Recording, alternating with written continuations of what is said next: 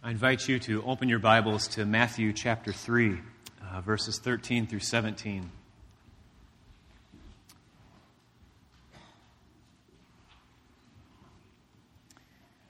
Matthew is the first gospel in the New Testament. So after you get through the minor prophets like Habakkuk, Zephaniah, Haggai, Zechariah, Malachi, all those ones, uh, then we'll be in the Gospel of Matthew. And we'll also eventually make our way over towards um, the book of Romans, chapter 6. Um, but our primary text this morning will be Matthew 3.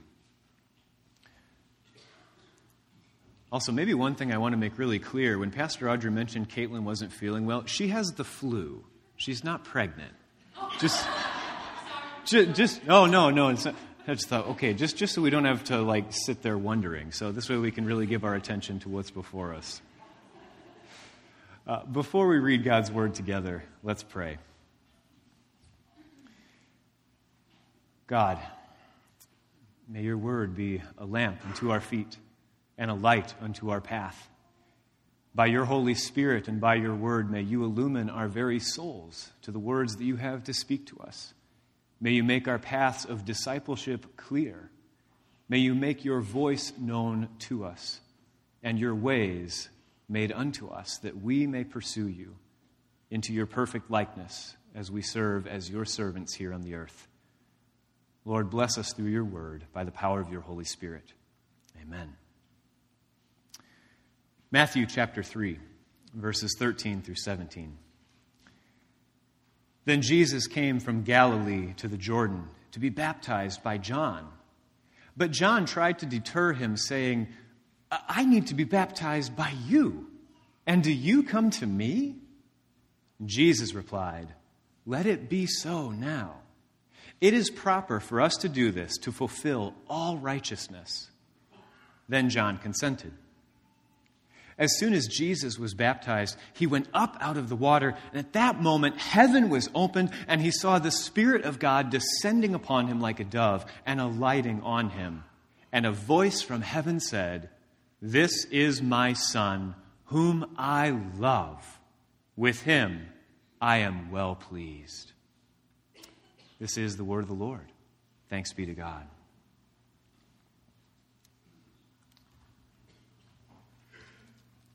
I'm going to set this onion out here, but it's for later. So we'll set it there and leave it there, and you can just wonder for a while. How are those New Year's resolutions going? After all, we're one week in, and uh, last week Pastor Audrey preached thinking about New Year's resolutions and how we even come to them not from a place of shame, but maybe of, of improvement, of pursuit. How are they going now that we are one week in? If you use a search engine like Google or Bing and just type in New Year's resolutions, what you get now at this point in the year is long lists of ways to actually get back on track with your resolutions or how to make them easier to follow or steps to actually make the resolutions you made happen. It's almost as if at this point what we're looking for is I've already messed up. How do I get back on track? Or maybe in a matter of conscience, can I reduce my original resolutions to something more attainable? That can bring about a little bit of guilt, maybe some shame that we've barely made it a week, and some of us have already messed up. Or maybe some of us didn't make any resolutions in the first place. But it's from the beginning point that I wonder where did the resolutions come from? The number one year in, year out resolution has to do with changing your appearance or physical weight or health our resolutions often come from areas that we are displeased with ourselves. There's also a lot of resolutions around finding a new job this year or changing our circumstances, our setting. Some of them are about finance, but the number one, year in, year out, is changing that about us of which we are displeased. And I wonder for us as Christians, how often our New Year's resolutions come from a wondering of, is God displeased with me? Is God displeased with me? And so right and good resolutions like, I need to pray more, I need to read my Bible more, are fitting resolutions. And I love New Year's because it is a time to reflect on the past year, to look forward to the next. But where do those resolutions come from? What's their point of origin? Because if we think theologically, there is something very disturbing about making New Year's resolutions from a position of believing that God is displeased with us. Because if we believe that God is displeased with us, there is no way that we can impress God or, or prove ourselves worthy to God or please God through all of our right actions and good doings and good deeds. If God is displeased with us, we can't fix it. Even our greatest works, our greatest acts of righteousness are but filthy rags. If God is displeased with us, we can't fix it. And this is a disturbing thought. This leaves us with great amounts of shame and unfixable shame because if we think that we can be so good that we will impress God, who is holy and majestic and honorable and mighty, we're kidding ourselves. We cannot impress God or prove ourselves to God. What then is our hope? Especially if there's just some nagging part of us that wonders if God is displeased with us. What is our hope?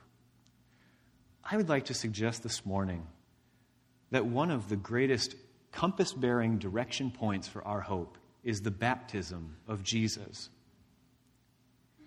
And to explain that, I'd like to ask this simple question Christ's baptism, who is this for? Who is Christ's baptism for? Because if you consider it, it's a little bit interesting that Jesus goes to John and asks to be baptized because even John thinks this is strange because John's baptism is a baptism of repentance. As Pastor Roger mentioned, repentance is turning away from sin, turning towards something else. And Jesus goes to John and asks to be baptized. This is strange to John, and this should strike us as just a wee bit strange as well. Jesus, who is without sin, has no sin to turn away from. Jesus, who is God's Son, is already in perfect communion with the Father, so he has nothing to turn differently towards. Yet Jesus comes to John and asks him to be baptized. Who is this for? It's not for Jesus to have a repentance moment, for Jesus has nothing to repent from is part of Christ's baptism for us.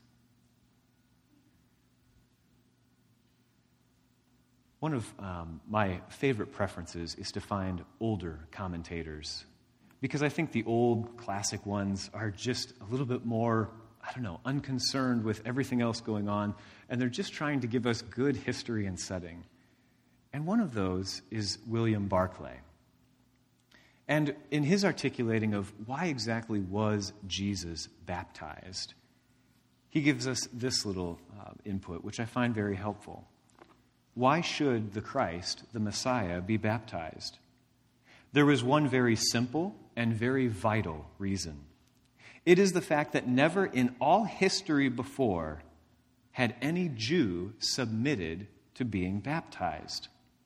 The Jews knew and they used baptism, but only for proselytes, converts, who came into Judaism from some other faith or from no faith at all.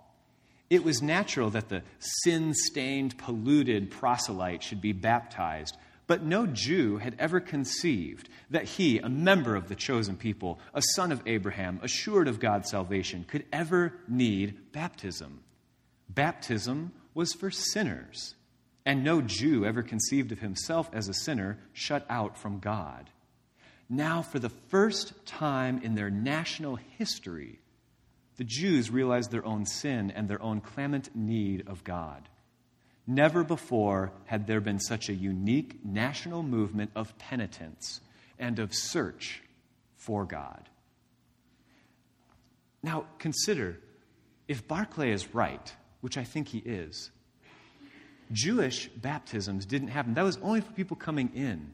But now Jesus is getting baptized. Jesus, who is a Jew, is getting baptized.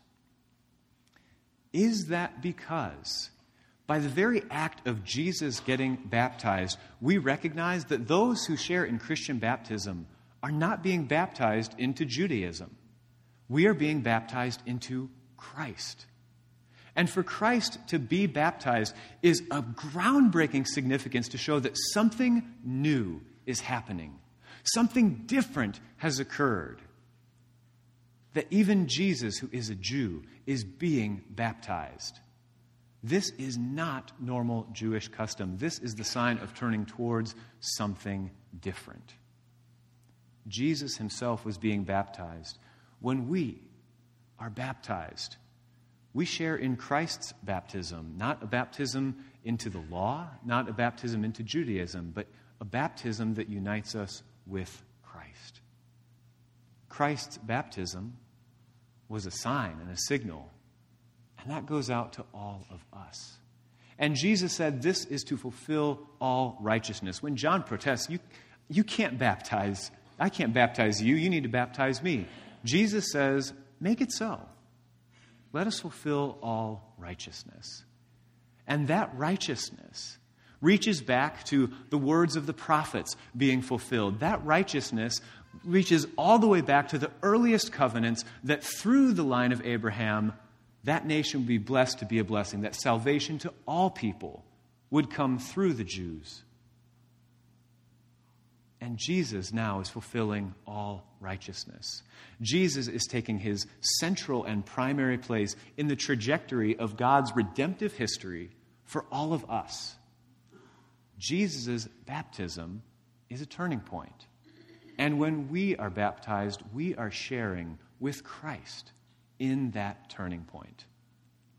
It will fulfill all righteousness righteousness, not just an individual sin or not sin, but righteousness, meaning God's righteousness, has given to us through the whole scope of time.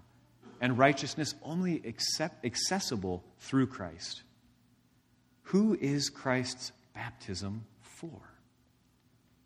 Christ's baptism is a sign for us that we have been brought into something altogether different. And it doesn't mean that life will always be easy either. If you look at the context of where Matthew chapter 3 falls, right after Christ's baptism, what happens? He's brought into the wilderness to be tempted by the devil. Being baptized is not a unification with Christ that makes for an easy life, but it is a life that is altogether different that God calls us to. That's the greater scope of context, but even sometimes the grammar of a text matters. I didn't always appreciate grammar in grade school, but when we read Scripture carefully, when we look for repeated phrases, when we look for who's speaking and how a passage begins and ends, and when we look at who's being spoken to, even the grammar of Scripture will teach us something. And in answer to the question, who is this baptism for? Looking at verse 17 of Matthew 3, a voice from heaven said, This is my Son, whom I love. With him I am well pleased. This is my Son, whom I love. With him I am well pleased. Who is this pronouncement for? Jesus already knows who he is. Jesus already knows that God is well pleased with him. And yet, this, the reason I say the grammar matters is the declaration in Matthew's account is third person for Jesus. Now, in Luke, it is second person, and we can talk more about that in Sunday school downstairs, why these gospel accounts differ. But interestingly enough, it's third person that Jesus is spoken of in Matthew. Almost as if this declaration is not to Jesus, although it is about him and it is for him, but it is also for all of us to know who Jesus is. That God, the heavens opened, which is a sign of divine revelation, the heavens opened, and a voice says, This, this is my Son, whom I love, my beloved. With him I am well pleased. That was for everyone else to hear. for everyone to hear and know that this baptism of repentance, leading them towards someone, someone something, it was culminating in Christ. This is my Son. As if for the heavens to open and say, This is the one you're looking for. This is the one that you've been waiting for. This is the one who you need to follow if you are to know life eternal. Jesus' baptism was a sign and was a marker, but Christ's baptism was also for us. For we believe that through baptism we are united with Christ to him in his baptism. We share in Christ's baptism, insomuch that we are united with Christ, that our baptism unites us with his.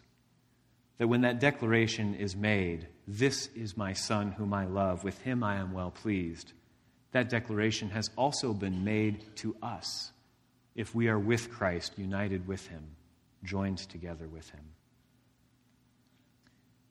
And it's astounding to me, and hopefully encouraging to all of us, that this declaration is made over Jesus before he actually like does anything.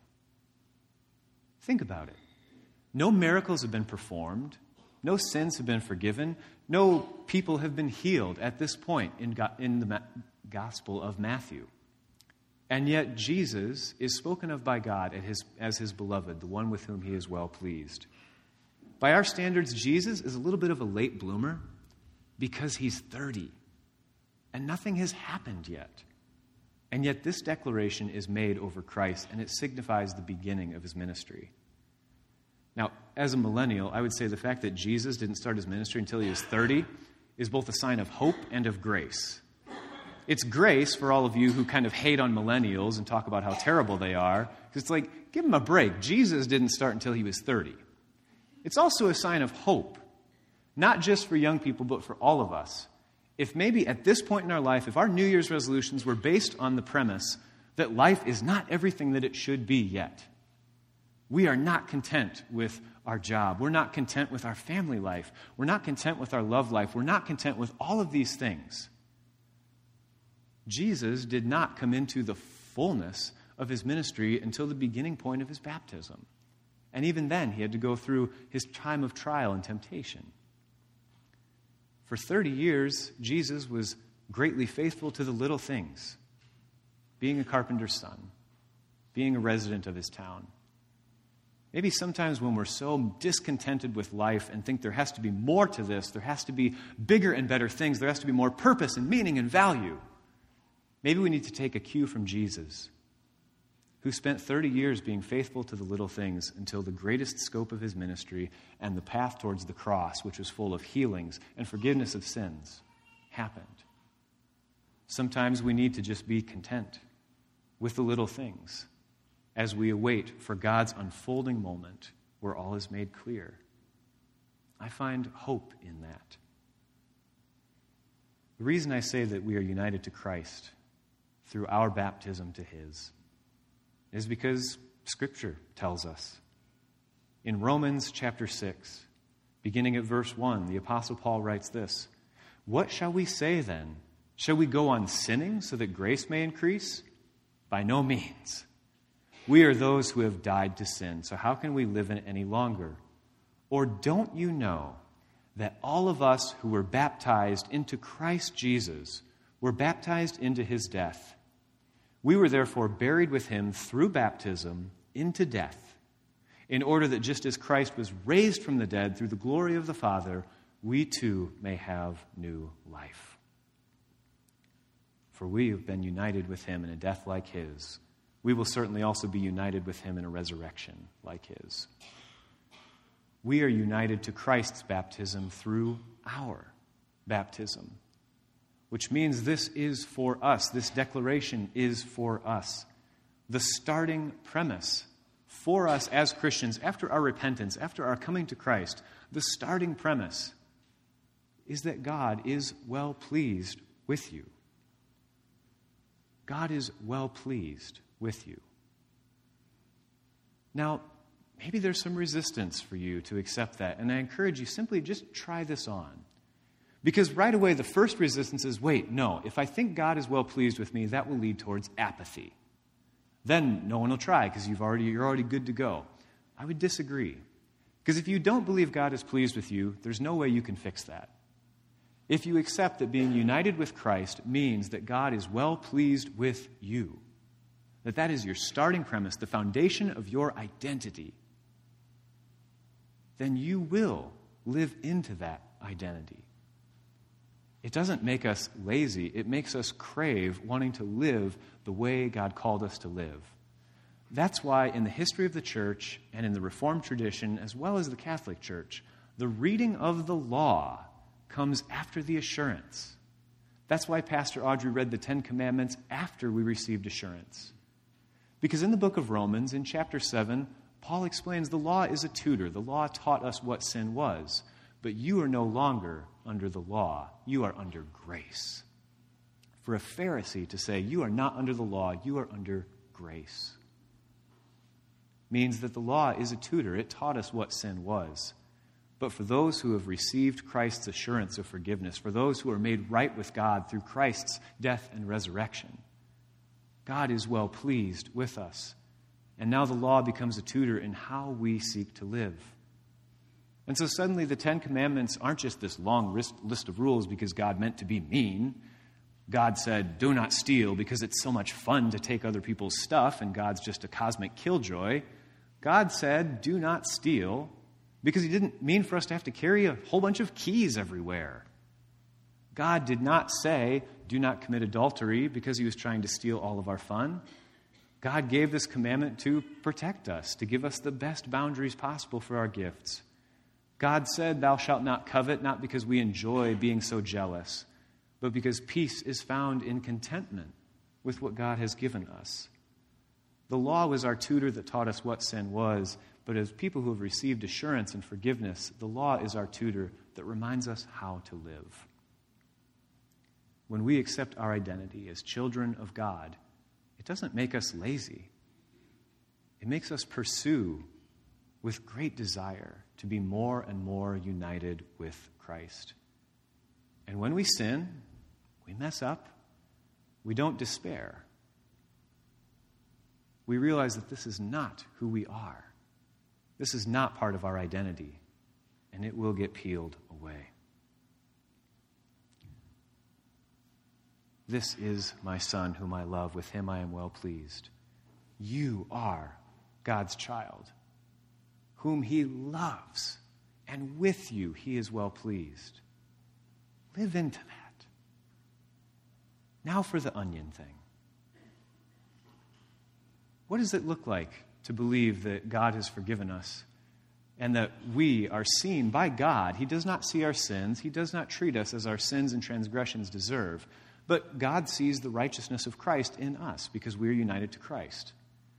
And yet we still mess up we still sin. So, which is it? This is where I always get theologically confused because there's layer upon layer. Because we do good deeds, but that's because Christ has redeemed us. But we also still sin, and that's because we're fallen at our core, but God redeemed us. But originally, we were righteous in the first place. Do you see what I mean? There's a little bit of a circle that happens here. We have original sin, but we also have original righteousness and which one is emerging when. That's why I like onions. Because onions have a lot of layers. And think about it. We could start peeling away layer after layer. The layer of the good things we do, but that's only because of Christ.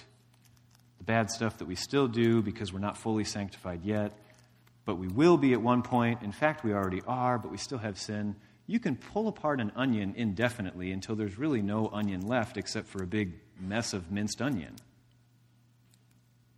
I don't think we're that unlike onions. Consider that onions have lots of layers, and there is no such thing as a genetically perfect onion. Go through your cupboards yourselves. If you have onions, they don't all look exactly the same.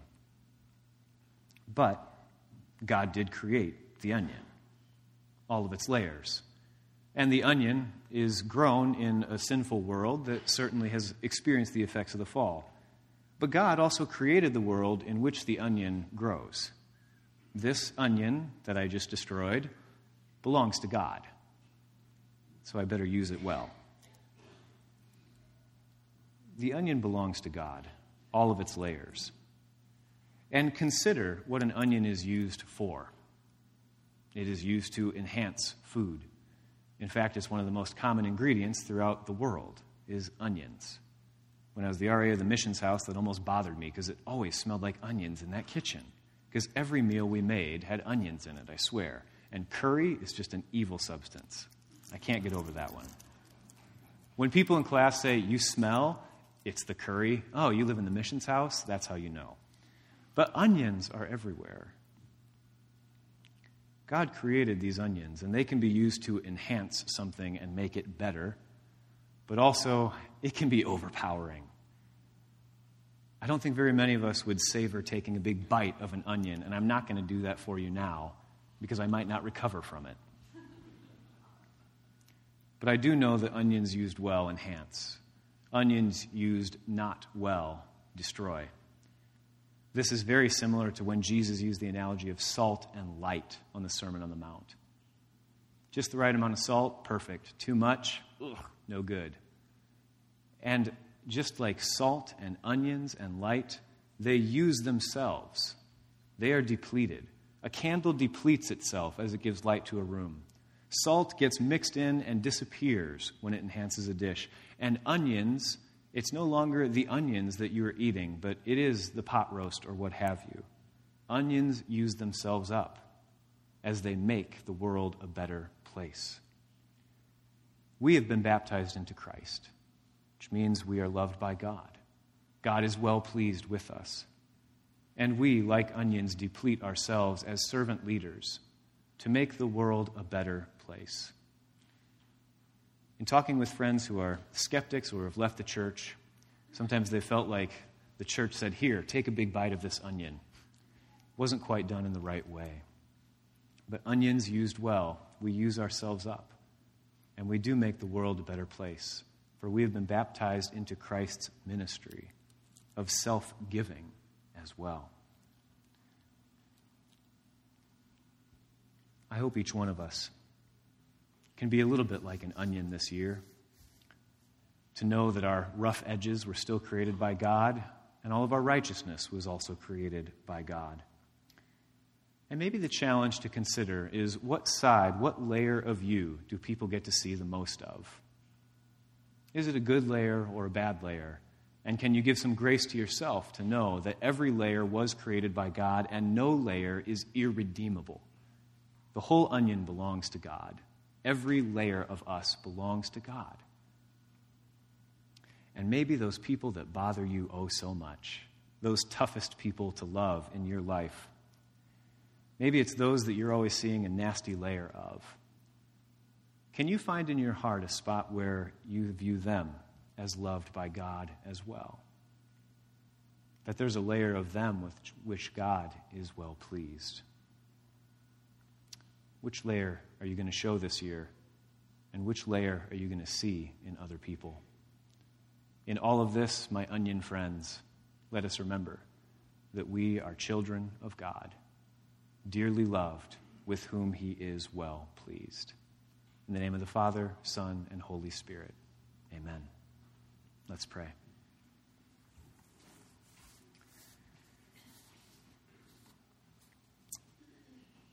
God, you have called us to give ourselves over to you and to give ourselves up to you for your kingdom's sake. Lord, give us wisdom this year in remembering that we are united with you. Give us wisdom in giving people the right layer and the right amount of who we are as created by you. Lord, give us wisdom and compassion in seeing those around us in seeing the right layer of them, and to pray even for our enemies and those who persecute us, that they may come to know who you are, and a layer may be peeled away. Lord, we belong to you. We give thanks to you that through your Son, Jesus Christ, you are well pleased with us.